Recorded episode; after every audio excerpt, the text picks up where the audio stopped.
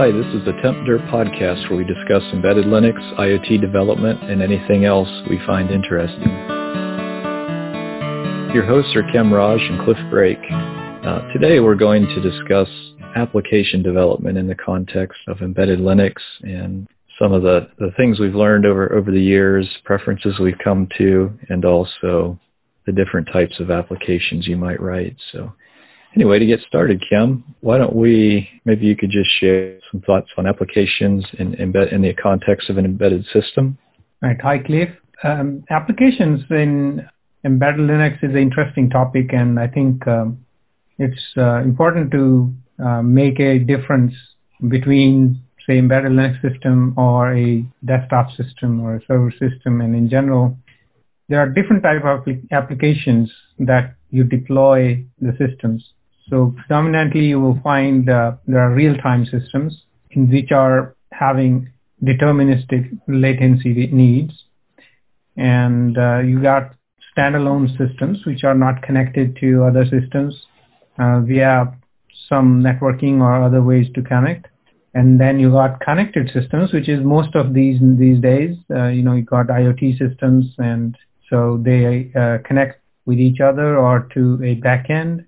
Of course, you know the largest part is the mobile development, and um, predominantly these are types of embedded systems, and the design of applications on this go hand in hand with which type of embedded space you are targeting.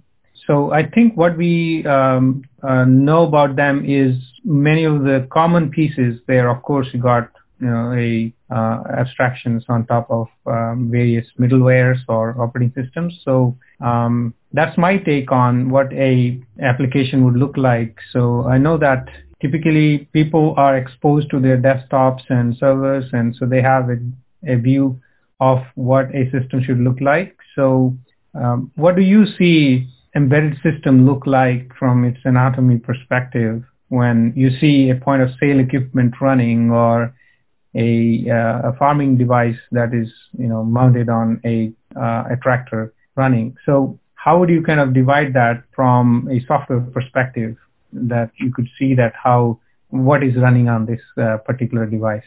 Yeah, that um, maybe to back up a little bit. Sometimes you know, I, I don't have a technical definition as to what is an embedded system, but typically in the context of my work, it's it's just more of a computer system that does uh, one specific task, whether it's collecting data or it's instrumenting equipment connected to an agricultural tractor or uh, a, n- a number of other things. So that kind of differentiates, at least in my experience, kind of what an embedded system is from from like a desktop computer or a general purpose server. That's well said, actually. And I guess one other thing we might want to back up and discuss is when do you use embed, when do you use Linux in an embedded system versus like an RTOS or or something else? Mm-hmm. Because that, that's a critical decision point. Yes. And um, something something you need to ask the question. Right. Yeah. So I think um, perhaps my view, for example, in there is based upon the application that you have say if you were to do sensor, right, that is doing one task and it has to live in a unmonitored location, right, and has basically battery requirements and has to live in remote locations. Um, maybe that would be something that you know you would basically go and design with a very minimal compute and therefore minimal software because you know it's doing something minimalistic and then uh, not doing a lot of processing. But then it will be many of them that are out there. So the scale kicks in and, you know, so it also fits into your pricing model at that. And you might want to install it in, you know, constrained locations where the real estate might be an issue where you want to put it. So you might want to go with more uh, smaller designs and then obviously, you know, software accompanying it will be small too. And then you might not have a very rich set of operating system primitives that you might want to use, but you might go with something like a RTOS or maybe even a simple bare metal app. But then if you have more or less a connected device that does processing or maybe uh, some some data serialization, data management, then obviously, you know, you go with more like a single board computer kind of design or maybe a system on module kind of design and have full operating system, perhaps embedded Linux or others, and then have your uh, stack, application stack on top. So that's my take on it. So what's your take? Yeah, that, that's uh, I, just thinking back to some of my experiences. I, re- I remember years back we were working with a customer.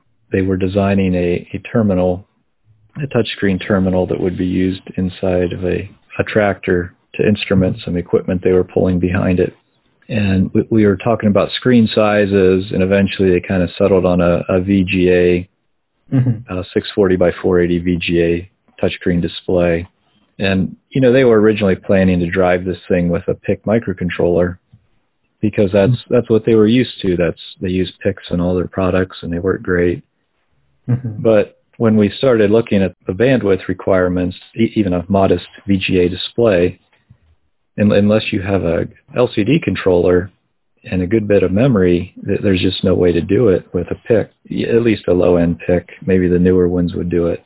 Right. So coming from a Linux, an embedded Linux background, you know, it was obvious to me that we use something like a, an ARM processor that has, you know, that runs Linux and has a LCD controller built into it Mm-hmm. So that, that that's just one example. If you have a reasonably large touchscreen display that you need to display quite a bit of data on, then then that kind of pushes you towards embedded Linux right. class right. system. And then, like you mentioned, anytime you're you're handling, uh, say, more than a couple sensor values, you know, say you have a, a system that's expandable to a number of sensor nodes, or that's collecting a lot of data at a fast pace and needs to manage that that's another case that calls for Linux.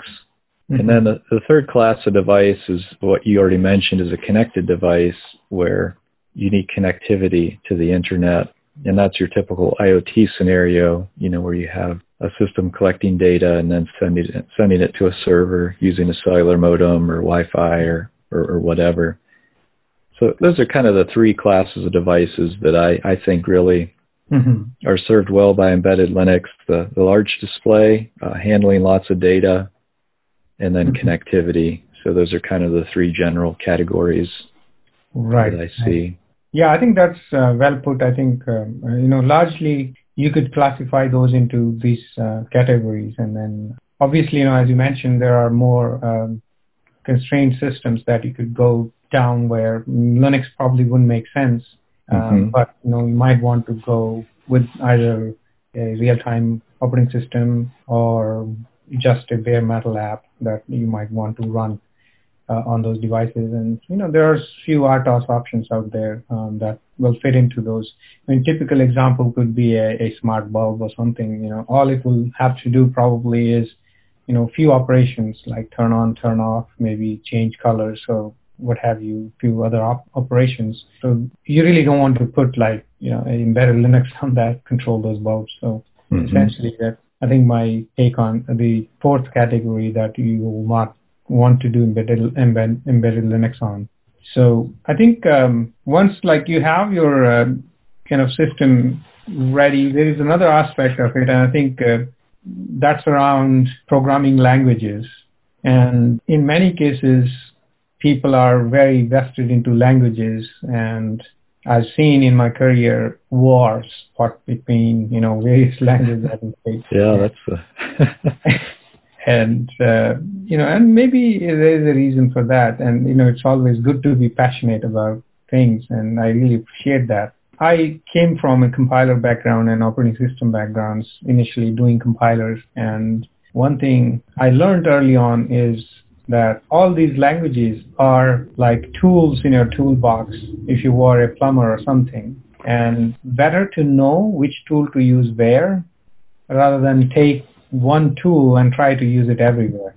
And uh, this was a learning I always carried on with me, you know, so I was primarily working on C, C++ compilers, but then having that perspective made me adopt various other language paradigms. So, um, so I think in um, this context, what's your take on you know the languages for embedded programming uh, in in general? So, leaving aside, you have the system which is the embedded Linux system, and it will have components that are already programmed and written in specific languages.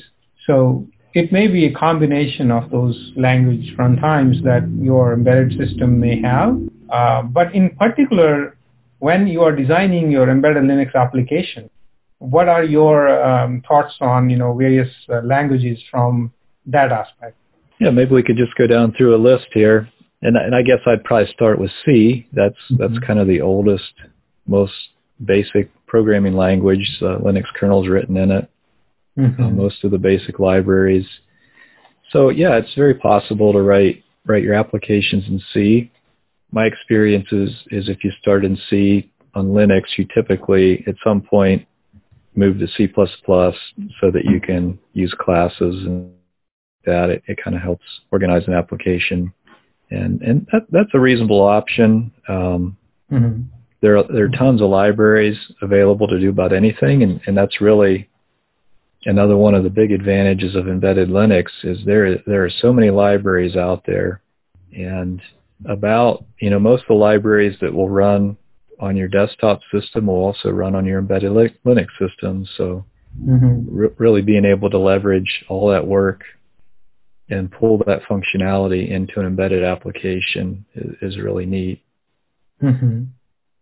So that that's there's obviously some downsides to C and C++. Um, there's it's just a little more tedious to write write the code because you have separate uh, source and header files.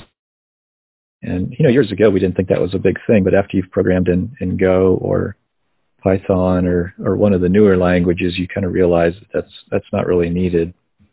Mm-hmm. And and um, probably the other big problem I've seen in C and C++ programs is um, the lack of memory protection and just general. You have to be very disciplined and very careful. Otherwise, um, you know, you'll end up passing a null pointer around and, and something else will try to use it and the, and the app will crash. And, mm-hmm. and one of the worst experiences is you, you write an application, you test it extensively, and then you start deploying it into the field and it's crashing and you don't know why. And yeah. it's very difficult to instrument C or C++ applications in the field mm-hmm. because, you know, when they crash, they don't have a stack trace in the logs. Right. Or at least that's not without some work. So you typically have to try to collect a core dump and yeah. then bring that core dump back and run a debugger on it against the actual code that you deployed. So everything has to match up and it requires a good bit of infrastructure and, and expertise to um, to do all that. So to me, that's a significant disadvantage of, of deploying C and C++ in an embedded system, embedded Linux system. Yeah. You know, it's one thing if it crashes on your desktop, but when it's, you know, 500 miles from you and it's crashing and you don't have access, physical access to the device, yeah, it's a bad situation. Yeah, I completely agree with you. So, uh, yeah, I think um, C being uh, one of the old oldest languages always had that advantage of having enough infrastructures. And then C++ came, and you know, so there has been a year of languages in 90s when you got like Ruby, Java, Python all coming in like almost in the same year, I believe. So, um, so what's your fav- favorite language right now if you were to program an embedded system today for Linux, for embedded Linux in general? Yeah, it, it's hands down uh, Go. So um, mm-hmm. I, I started with Go probably three or four years ago, mm-hmm. and um, we've we've done three or so projects in it now, and mm-hmm. it's it's been been an amazing experience. And I'll just compare it a bit to like Python. One of the big advantages of Go is it has a very efficient and small runtime. So that's the garbage collection and, and other bits or other pieces that make the language run. Mm-hmm. And and typically with Go, you just embed the the runtime right in the application, and it's it's pretty small like a, a minimal Go app will be two megabytes, mm-hmm. and a large one might might be a, a 10 megabyte executable or some something on that range. Mm-hmm. So while that while that seems kind of large in the context of an embedded system, if you look at the alternatives like Java or Python, each of those environments requires a significant runtime that also needs to be deployed to the target. All, all kind, you know, there's there's just hundreds and hundreds of files if you de- if you want to deploy Python or Java, and where a Go application, it's just one file. You know, one executable has the the runtime embedded. It's relatively small, and it's it's um, the deployment experience is is just wonderful with Go because there's no, mm-hmm. you know, mm-hmm. it's one file and you're done. So could you talk about like um, if you were to write something, you know, um, in C, C++ or other like maybe Python, and then you were to do that in Go, um, what would be your uh, developer experience? Uh, how would you like compare and contrast the developer experience, leaving aside you know what uh, the final output would be that you will be able to run on the system. Because obviously there is mm-hmm. uh, a developer who is involved in you know doing all the algorithm uh, design coding and everything. So what's your take on that one? Like you know uh, given the golang um, ecosystem could you talk about what are the benefits of uh, golang uh, and what are like some of your favorite um, pieces as a programmer one one thing to to understand with an embedded system is typically it's a different architecture, uh, namely ARM, mm-hmm. than your desktop PC, which is x86. Mm-hmm. So that means the applications typically need to be cross-compiled if they're compiled for your target architecture.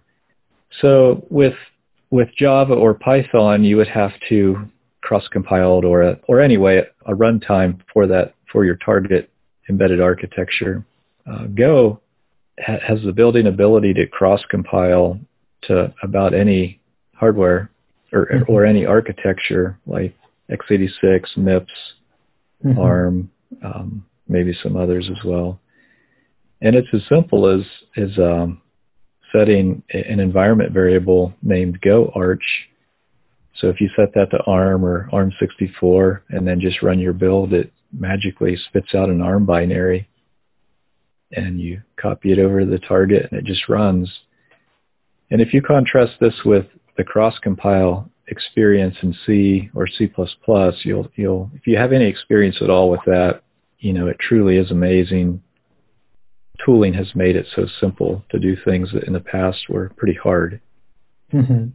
So um, Golang in general, I think, um, you know, is kind of thought of as a web programming language or rather a language for servers and and um, you know that's not it it is for in general but that's the impression when you go to anyone. They say yeah um, i'm doing backend programming um, i write in golang right? So some people have started to form that opinion uh, that uh, you know this is a language for your uh, more like serverish uh, kind of uh, workload. So um, how would you uh, like to um, take this myth on? Yeah, that's that's interesting. I guess Go is considered the language of the cloud, like right. you've described. Coming out for the cloud, it's written in Go.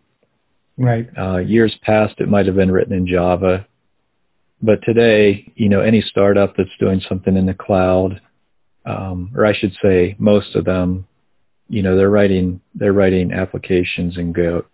Mm-hmm. And the the reason Linux, I'll just kind of draw a parallel with the Linux operating system itself. The reason Linux has been so successful in the server space is it's it's very efficient, it's very uh, configurable, mm-hmm. it's very stable, and you know in the server space, if you can minimize your your resource usage a little bit, you can save money because if you're scaling to many, many servers, every little bit you can be more efficient. So, so the Linux kernel has kind of maintained a, a very uh, efficient, non-bloated type implementation. And, you know, that may be changing some a little, but, you know, in general. So that, so that, same approach, especially if you compare it to like Windows or other operating systems that don't have that focus, mm-hmm. um, because the Linux kernel or the Linux kernel and the Linux operating system uh, works so well on the server, those same attributes make it an excellent fit for embedded systems. It's efficient, it's reliable, it's small. Mm-hmm. And, and I think the same thing applies to Go. You know, Go was designed to be very efficient, reliable, uh, very easy to deploy in the server space or the cloud space. And those same attributes make it an excellent fit in the in the embedded Linux space and and I'll call you know these might be termed edge devices today would be a kind of a an IoT device kind of at the edge that does some smart things. Mm-hmm. So that's that's kind of kind of why I think Go has turned out to be such a good fit. Mm-hmm. So um, so I think that's well put, and actually you know that's a good analogy that um, I personally haven't thought about, and I think it's a it's a good one because it's more of the characteristics that you're looking for, um, you know, driving into um, the embedded systems rather than specific technologies. So, and it does resemble to a lot uh, from the Linux kernel aspects. So, are there any um, improvements in Go language or in Go compiler or any Go ecosystem that you know you found that could have been done better? I know that it's a fast-paced um, ecosystem that's always upcoming with new technologies or new you know um, additions to um, to the ecosystem. But uh, any any one particular uh, area that uh, comes to your mind that still needs to be addressed?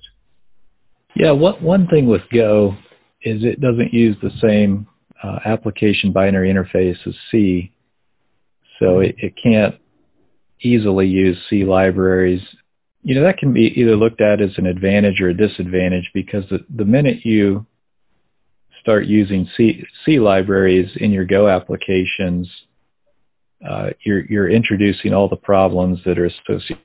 Mm-hmm. So what's happened in the Go space is they've, uh, or a lot of the functionality has been rewritten uh, natively in Go. Mm-hmm. So if, if you really want to retain the advantages of Go, you need to keep your applications all pure Go. Uh, mm-hmm. Uh, otherwise, you know, you, you start to lose the benefits of Go. And, mm-hmm. and one simple example might be S, uh, SQLite or SQLite, which is a very mm-hmm. popular database um, for embedded systems. And it's it's a it's excellent technology. It's used in Android and many applications in the past have used SQLite to store data. Mm-hmm. And it's a, it's a C library. So you, you know, you can use SQLite from Go. There are libraries and bindings. You know, your Go app is no longer easy to cross compile. It's no longer easy to deploy and there's, there's dependencies. So that, that's kind of the trade-off with Go. And I guess in my experience, I felt that you can find Go implementations of about everything you need. So it, it to me it's it's not a showstopper, but you have you have to be aware of that. Mm-hmm. And I guess the other thing where Go is is somewhat lacking would be in a, a graphical toolkits. So mm-hmm. you know mm-hmm. there are bindings to Qt and, uh, and other technologies, but um, you know it's it's not a graphical graphical applications are not not what the Go developers prioritize. So mm-hmm. it's it's better for headless or IoT applications mm-hmm. like that. Right.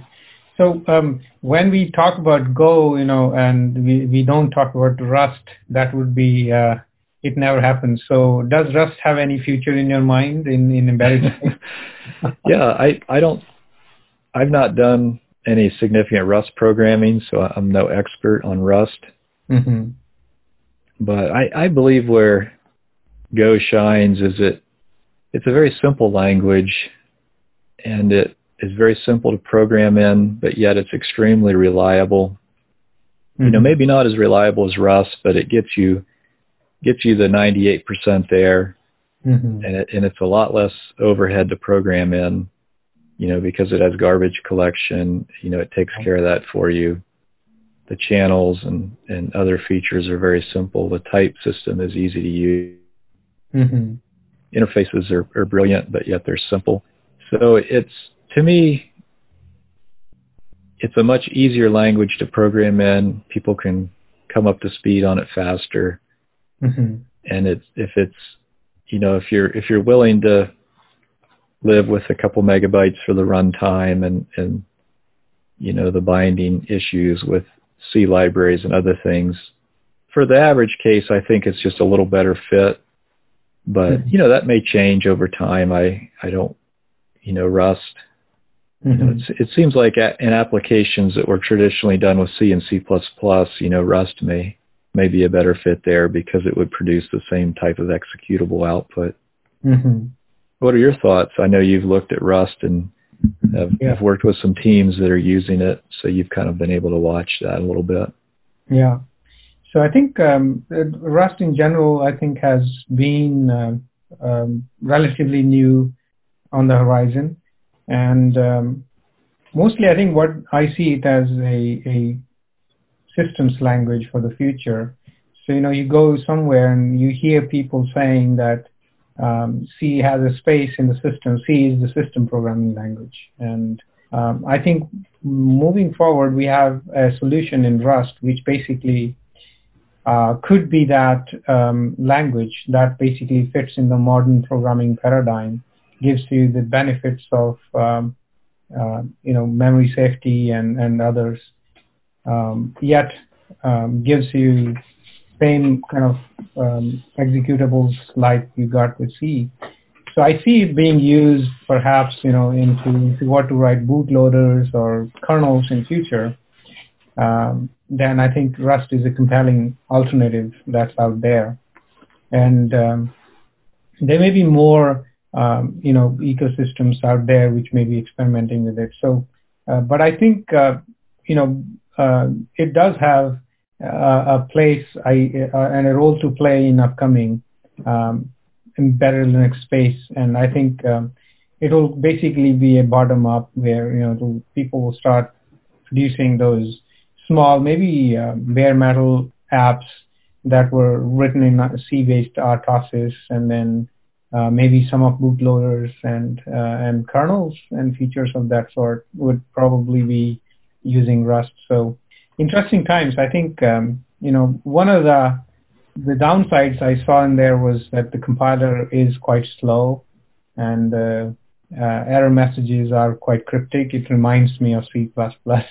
So, um, well, you know, so nothing um, is always shiny. There always are problems, but um, in the end, it mm-hmm. solves a problem because you know if you look in today, I think I read somewhere and, and that uh, in, in embedded space programmed using C, C++ or other static languages, you had around 55 to 60% of issues coming were memory related, right? Um, buffer overflows, memory corruption, heap corruption, you name it. So, um, so it does solve a existential problem for those systems. And if say they were not powered enough to to have a a you know garbage collector or uh, a more of a runtime, maybe you know it, it does stand uh, a good lucrative option for for these systems. So that's my take on it. I'm probably expecting much more like bootloaders, RTOSes, and perhaps kernels. Who knows? You know, in future, who, which will be written in in, in Rust. Mm-hmm. So, yeah, that that sounds right to me. And I could even think like maybe system update components. You know, mm-hmm. Things that you want to be very reliable, but yet um, awesome. not yeah. the, it's not the main application of your system, so you don't want a lot of bloat or yes. Um, yep. So, so yeah, uh, that yeah, that brings up a thought. You know, the the Go the Go compiles compiler is so fast. I mean, it you know, in any app I've worked on, it's it's just a few seconds to compile. So that that's definitely refreshing coming from C++, where you know it might take I, one application I worked on. Oh, I think it was taking 10 minutes or something on a quad core to do a complete rebuild of one application. Mm. And, you know that that's significant. That really starts to eat into developer productivity and happiness. So that's it's another area Go really shines. Mm. Yeah, yeah, I totally um, agree with you there. Um, so I think um, having um, you know a proper language and obviously using it as a tool um, is critical at that point, and you know understanding that what your application is going to be, you know, it, it might also weigh in into your choice, and of, obviously yeah. uh, what kind of developers you have access to is also very very important. Mm-hmm. Um, so if you are um, kind of like you know uh, through these steps, so what are some of your uh, tips on structuring your applications for embedded Linux systems? If you don't mind, I'd like to back up and talk about JavaScript yet, because I think we should. Maybe, oh yeah, sure. Um, maybe, maybe we should share a little bit about that, our experiences, mainly because JavaScript is is probably the most popular language in the world right now. You know, more people are progr- programming JavaScript than anything else, and Node.js is very popular on the on the server. Mm-hmm.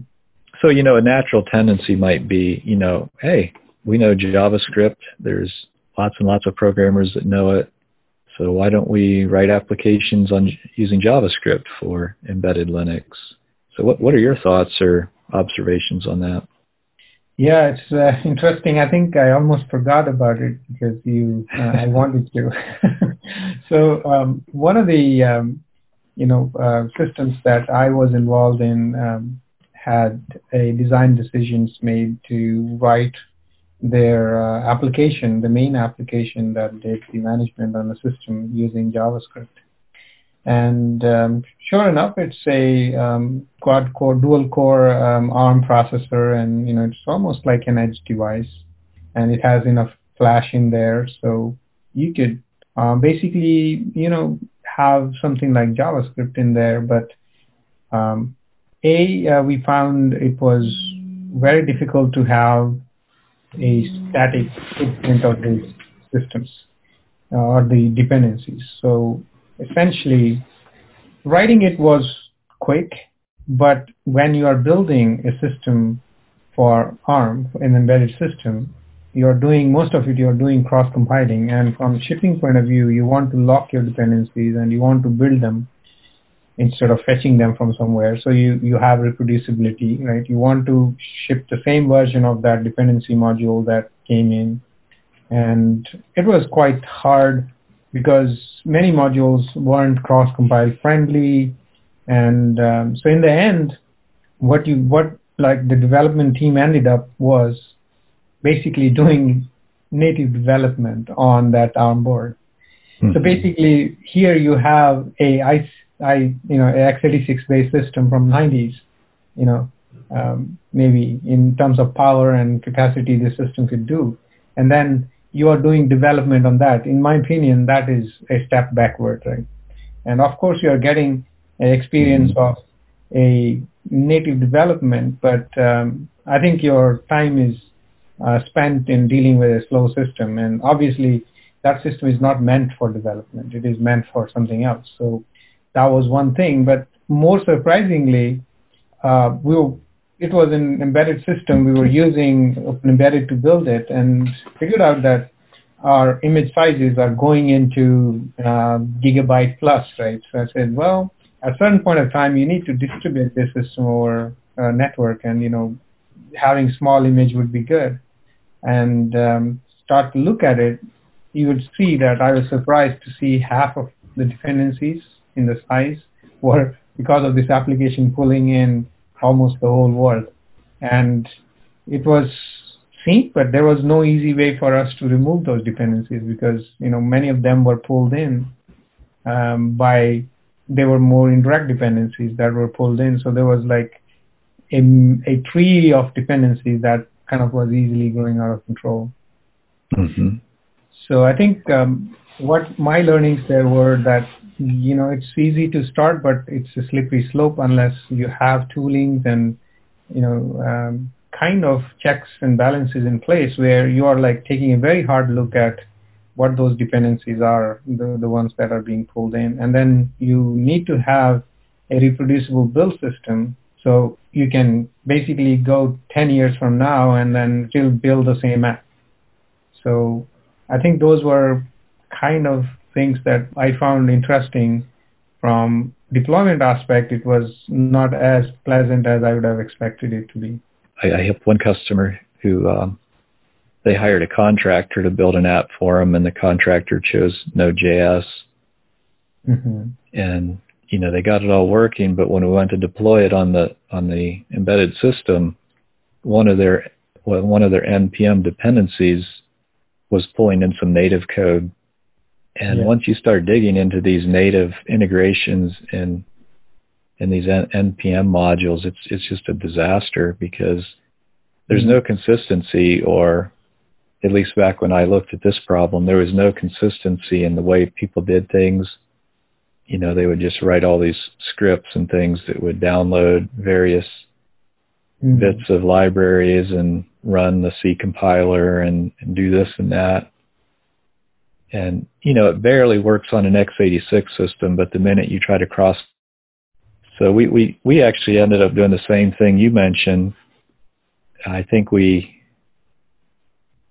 we set up a Raspberry Pi or a BeagleBone with, with Debian. Mm-hmm. We, we actually built the, um, the NPM dependencies, copied the binaries, you know, to a tarball, and then we actually use those in Open Embedded to, to deploy. And yeah. w- we had a number of other problems. We needed a certain version of NPM and Node, and those only existed in a certain version of Open Embedded, which would only work on cert, which would only build on certain host operating systems, which wasn't what the customer was using. So that led us to yeah. using Docker. So it, you, you can see the thing just snowballed into a huge amount of work once you got to deploying. Right. So that's that's why Go has been such a refreshing experience when I compare it to experiences like that.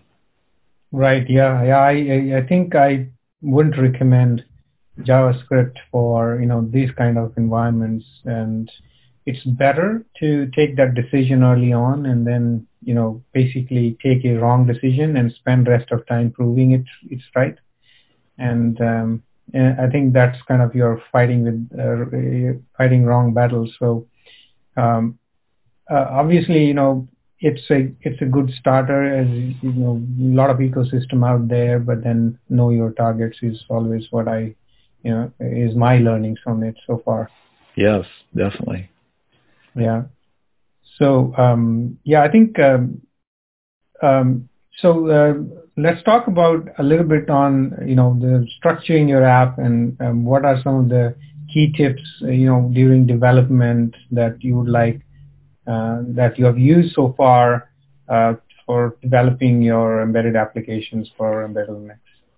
Yeah, I'd say the number one thing to to remember is embedded Linux is is very similar to your desktop Linux or mm-hmm. your server Linux, at least with with uh, open embedded uh, built distributions. If you get into something like OpenWRT, then that's completely different and very custom.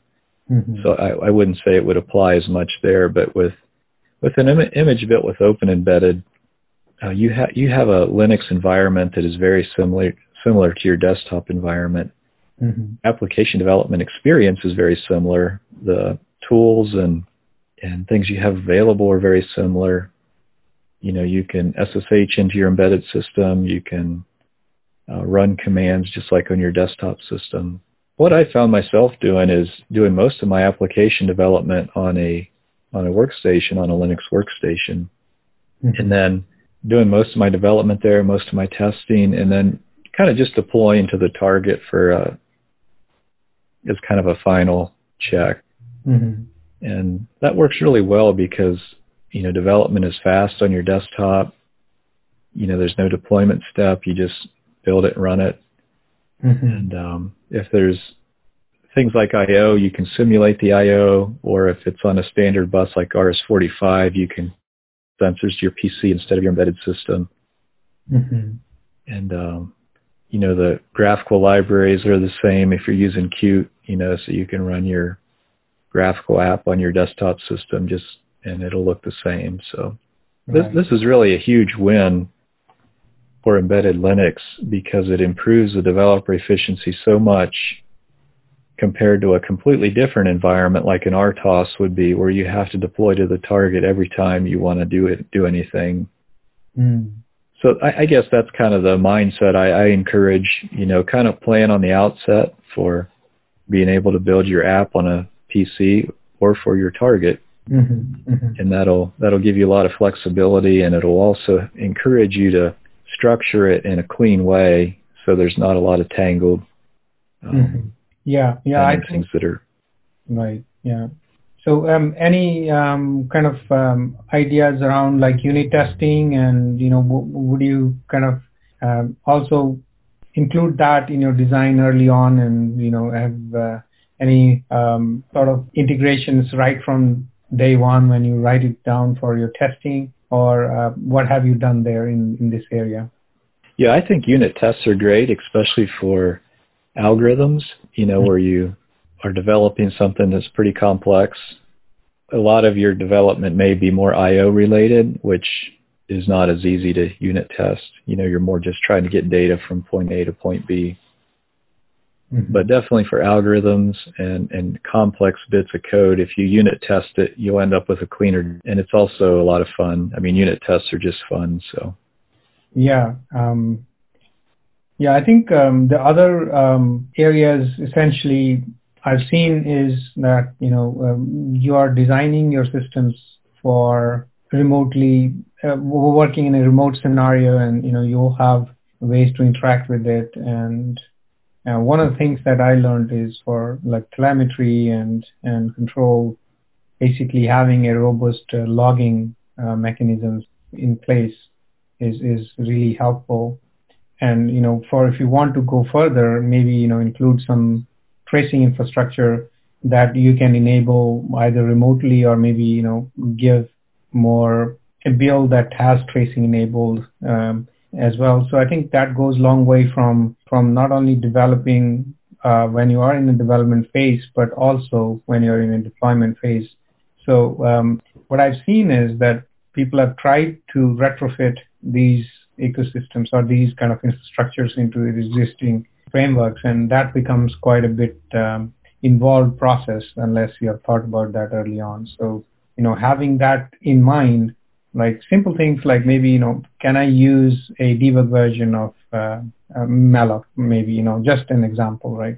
Um, can I kind of build that into my application? So you know with one switch I could uh, just debug if there is something wrong going on there. Or maybe I can have levels of tra- uh, you know uh, messages that are coming out of my application. So I could bump that to seven and make my application very chatty and and thereby know the you know characteristics of the problem. So I think that one thing I would like to add here from uh, my end that uh, it's important to put that into the structure. Yeah, that's for sure because if you're debugging a hard problem, most of the time the way you figure out figure it out is is through a log, you know, where you can see the what's happening over time because the, the really hard problems aren't just a logic error, you know, at one place where you can single step through the code and see the problem. It's more of interaction between different parts of the app and how those interactions happen over time and, and, and really logging or tracing like you mentioned is really the only way mm-hmm. to effectively debug really hard problems. So yeah, I agree. Being able to turn on these log levels is a really valuable tool for a complex application. Mm-hmm. Yeah. So, um, so I think um, it is kind of the structure is kind of I see it as a main thing that you have to put together as a design and then supplement it with certain tools that you know you can integrate into your workflow or maybe run them occasionally and but have a easy way to offer them to your uh, workflow. So um, in that i think one of the the interesting thing is always about uh, code editing. And you know there has been IDEs and whatnot in place and over a period of time, you know, different people use different IDEs or editors and it's similar to, a, uh, I mentioned earlier about uh, choosing a language, even there are editor wars, you know, and that you will see out there on the internet. So what is uh, your favorite uh, code editor these days and uh, why do you like it? Yeah, I'm still using uh, Vim or NeoVim specifically Mm-hmm. And I overall, off, off and on, I've tried things like VS Code or IntelliJ, and I, I like those a lot. They're great tools, and people are doing amazing things with them. And mm-hmm. oftentimes, the the level of automation and and you know code IntelliSense and all that is is actually better in those tools. But I guess I just kind of keep back coming back to NeoVim or Vim just because it's it's um, it's a little faster. Mm-hmm. You know, it, it just kind of feels a little more connected to my fingertips as mm-hmm. as I'm editing the code. And mm-hmm. to me, that's kind of an important to have that kind of almost connected feeling. You know that when I when I do something, I just it just happens without any delay or any. And I guess the other thing is I, I do a fair amount of server administration, so you know it's it's it's useful to know an editor that's going to be on every Linux system you'll ever touch. Right. To be efficient at that. Mm-hmm. So how how about yourself? What what editors are you using these days? Yeah, so uh, I I was a Emacs user a long time ago mm-hmm. at university, and then um, once I started working on embedded systems, then you know Emacs is not there, so I learned VI and um, then you know some variants of VI were always available, and that was good because I was working on FreeBSD systems, Sun systems, Linux systems, and one thing that was common was VI. So um, so that was really good to learn VI, and um, I still use VI predominantly to do a lot of my um, administration work, as you mentioned, logging into remote servers and editing code as well. But uh, I've started to like uh, VS Code quite a bit, and you know I've had my um, interactions with um, Eclipse and you know Scintilla and others over a period of time. Uh, Notepad++ and um, few other editors are there, and I tried Atom for a while as well, but um, I think all these uh, Electron apps, uh, I think VS Code by far is my favorite these days.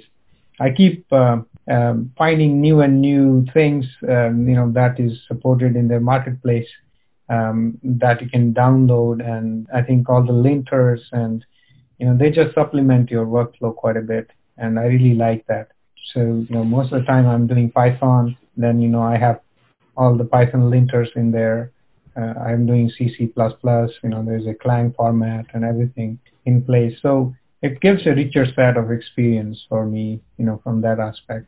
Um, that all those tools are integrated. I really don't have to worry about running them myself, you know, so it just shows up in the editor. It's quite intuitive from that aspect. Yeah, I, it is amazing the, how easy it is to, to really quickly get an environment set up in VS Code that does everything, code formatting, formatting, linting, mm-hmm. um, and, and also VS Code has a decent VI emulation. So if if you like the VI, yeah, yeah. Mm-hmm.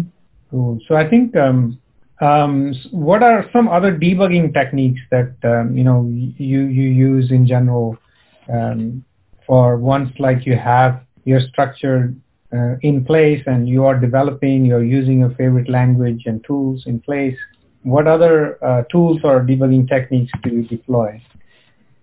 Yeah, I guess I'm kind of an old school printf type guy, you know, where I mm-hmm. if I need to debug something, I typically just put in a print statements, mm-hmm. or if if we want to act a little more sophisticated, we could call that logging. You know, you could have a more a little right. more elaborate logging framework. Yeah. So I, I guess I feel that you know you should you should be able to write code that that most of the time it runs mostly correctly, and and if there's a small amount of debugging need, needed, a printf is adequate. Mm-hmm. So I, I've rarely felt the need to have debuggers in the in the traditional sense where you single step through the code, mm-hmm. um, or or something that uh that an RTOS developer would be very used to. Mm-hmm. So that that may be a I, I don't know if if most embedded Linux application developers are that way, but you know, the fact that the Linux kernel has really never had tight debugging support, you know, it's kind of a culture. And, right. and I, I think it's more of a symptom of complex, very complex applications. You, you really can't afford to be single stepping through an app. You, you know, the problems you're trying to solve are, are so much bigger than than what you can debug by just looking at a tiny little piece of the code. And if you know if you're writing some really tricky code, that's where a unit test comes in. Unit test it and debug it with a unit test rather than in the context of the whole app. Yeah, and that's that's far quicker and turnaround than you know if you were to do the wholesale setup. Yeah, this this comes to like once Linus Torvalds said that um, I need more eyes to look at the code rather than more tools, and I'll have less bugs. Mm-hmm. It's actually uh, very true. Um, and I think um, you know it, it, reminds me once um, trying to debug a, a, a video app, and you know it used uh, Qt Web WebKit, and um, so there was actually a crash we said, well, you know, we have GDB server. Why don't we basically try GDB server, you know, on the on the target? And, and locally, it was difficult to set because the device didn't export IP address, and you know, so doing it over serial, you know, there were other challenges because the device was in a in a different location. So we said, well, why don't we put debugger right in the image and onto the target?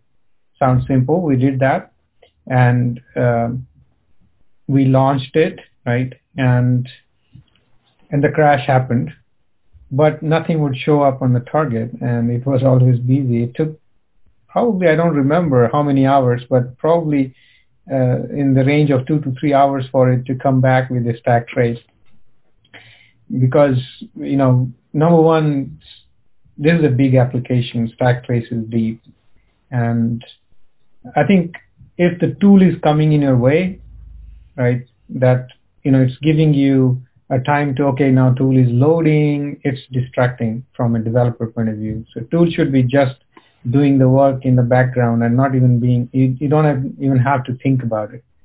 So I found that that's not always the case, especially in the embedded space with all these tools. Even though they are pretty popular on, you know, native apps and uh, if you have like really powerful devices, then I think it probably makes sense uh, to look through them. But um, again, as you mentioned early on, you know, all this will require a lot of infrastructure to either dump the stack traces, bring them over, have your debugging for mapped, you know, if you want to do it in a cross environment, or you, you know, if you want to ship debugger right under target, then your target has to be able to run and be able to uh, look through it. So um, so essentially, I think you know uh, this is important, but um, we have to know the constraints where um, these tools can fit in. Yeah, that's that's one of the huge advantages of Go is if it crashes, you see a stack trace, mm. so that you know those can be captured in logs. You know, there's no infrastructure required. That's just part of the mm-hmm. runtime. And yeah yeah, historically, the only time I've really ever used GDB is to debug crashes, you mm-hmm. know, and get a stack trace. Mm-hmm. But you know, when I when I talk to people who are just coming into embedded Linux, you know, the first is I want to be able to remotely debug, as in single step through code on my target. Mm-hmm. And in my experience, I, I just really haven't found that as all that necessary or useful you know, it, it could be handy at times, but it's not, mm-hmm. it's not an everyday thing that I'm using all the time. So it, in my experience, it rarely justifies the work to get all that, that working. You know, if you have a, you have a good story where you can develop your apps on a, on a workstation and so on. Yeah. I have a different uh, take on it as well. A lot of times, like um, developers, they they kind of learn by doing, so to speak. What they do is they put the code through the debugger and see what debugger is printing, and so they kind of reverse engineer the logic and then try to learn through those. And those are really um, bad practices in my mind because many times you create code that is dependent upon the compiler and uh, a certain behavior from the compiler that may not be even um, you know valid in the next version of the same compiler, let alone you know, a different compiler. So I think it kind of, I've seen that kind of use case as well prop up with, you know, all this uh, debuggers. So uh, I think um, that definitely produces a code uh, that definitely won't be portable as well. So that is a side effect that you can uh, see in many many cases as well. Yeah, that's a good point. Right. So um, so should I worry about optimizations? yeah, that's one application we worked on. We did a lot of profiling because you know we were kind of pushing the system right at the edge with handling tons and tons of mapping data. Mm-hmm. So, but for a lot of the other projects I've worked on, you know the you know a 500 or a one gigahertz microprocessor unit is is quite fast and you know unless you're doing something pretty complex with a lot of data often you have more more than enough computing power. So as long as you you know you're a little bit careful about writing your app mm-hmm. and um, not have a loop a lot of loops just spinning and things like that, you know. Yeah, uh, I think um, I would agree with you. Like in the past, and compilers have become smarter too. We have to uh, take that fact also into mm-hmm. account. So you know, you had these smarts in the past, like, you know, you go for an interview somewhere and somebody will ask you, how efficiently can you uh, flip the bytes, you know, in a word? And, you know, you will do those smarts about, you know, shifting left, shifting right kind of thing. And they will ask, without using a, a temporary variable, how can you transfer the content of one into another? All those little tricks are now people optimizations in compilers, right? So compiler will figure it out itself um, whether that's a Go compiler or Rust or, you know, underneath it's LLVM for Rust. So they are very um, sophisticated compiler optimization infrastructures that are helping you underneath. So you could concentrate on writing the logic and and don't worry about those little things. And I know that even today people are very excited about you know compiler optimizations and that's good. Uh, but I think you know spending too much of time, uh, it's that Pareto's principle of 80-20, and I think you have to know where you need to spend your time in terms of, and I think if you put a good logic and good implementation into your algorithm, compiler will do the right thing. And actually one thing it really does good is if you have simple code, then compiler has better chance to optimize it. Mm-hmm. It's as simple as that. So if you write like A is equal to B and uh, and don't use those NOR and XOR operators to you know shift the content. Instead, you define variables like, okay, I move this into that, that into this, like how you would think. The end result would be far better than if you came up with a very smart construct and confused the compiler as well. Because mm-hmm. remember, compiler has heuristics, right? So if heuristics fail, then it has to resort to a more conservative approach, and that would be to generate a less optimized code because it didn't really understand what your code construct was. So, so I think it's important from that point that um, you know see whether the tool is doing the right thing for you. You know, help it by writing good, you know, simple code. Yeah, that's very interesting. And I, I guess I should also just mention if you run into performance problems and you're, you're, you're kind of running right at the edge of the capabilities of your hardware, that is a huge time sink mm-hmm. and, and consumes a lot, a lot of resources and time if you're always kind of right at the performance limits of your hardware. Mm-hmm. So I would say one of the most important things to do when selecting hardware is make sure you have enough performance that you're not bumping up against the limits of your hardware because that's a very difficult situation to deal with. Um, very rightly said. If you can have some margin, some headroom, it, will make your project so much easier and so much more pleasant, you know, so. Mm, yeah. Yeah. So um, yeah, I think um, having all that in place, uh, I know that you know you have worked on various um, frameworks and toolkits, and um, so before we uh, end today's uh, discussion, uh, what's your take on what are the interesting you know toolkits and uh, frameworks uh, for embedded Linux application development that are out there or you know have been around or are future? Yeah, yes. For for graphical toolkits, you know, Qt seems to be one of the the main ones today. You know, in years past, we used the GTK toolkit as well, but that that doesn't seem to be very very popular anymore in an embedded Linux.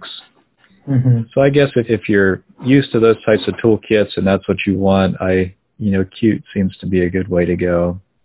The the other thing we've done with graphical applications recently in several projects is to actually run a browser full screen on the LCD, mm-hmm. and then uh, and then write a web application that runs in that browser and talks to a perhaps a Go backend also running on the embedded device. Mm-hmm. And that also works pretty well because you can web programming skills are very common and mm. it also allows you to access the application remotely with a browser on any device. Right. So that's that's a scenario where more of a web development type mm-hmm. user interface application makes a lot of sense. Right. All right. Um, so I think um, that was our uh, talk for today. Um, and uh, thank you. Anything else you would like to cover? Yeah, I, I, just had one other thing that crossed my mind as we were we were talking, and and that um, setting up your editor to do auto formatting and linting automatically. Good one. I, I learned about auto formatting from from the the Go auto formatter, and mm-hmm. for that I, I just had to have it for all the languages I work in, and it's it's really been a significant change in uh, in my code editing experience. So it may not seem very important if you've never tried it, but I, I would strongly encourage people to try auto formatters because it you know it's it's just one more thing the the compiler or the computer can do for you. You know, there's no reason you should have to worry about indenting and you know, is yeah. this formatted right? You just write your code and save it and boom it it auto formats it. So yeah, I think it's a very, very important point because many times auto format also tells you about the syntax errors that you that compiler will throw at you. So sure, right, yeah. exactly. So um, I, I think I'm, I'm a huge fan of these tools, and you know, um, and code linting, and that's where LLVM shines, at least in C C++ area. They have a Clang tidy and mm-hmm. Clang format, you know, for if you're writing C C++ uh, code, then you can deploy those tools um, but then you could also do other languages. There's a Python linter. You know, uh, pretty much I think all languages have those linters, and I think deploying those is is pretty neat. And I think it also goes with our psychology, how we see structure visually, and um, I think it's much more uh, productive to have that uh, consistency uh, encoded in the tool itself uh, that you don't have to worry about tabs and spaces. Hey Python. well said. That's something. Yeah. Anyway, so I think with this, um, I would like to thank you, uh, Cliff, for sharing your thoughts. I think it was uh, very educational for me, um, and I'm sure that listeners will like it too. Likewise. Right, thank you. Okay. Till next time. Take care.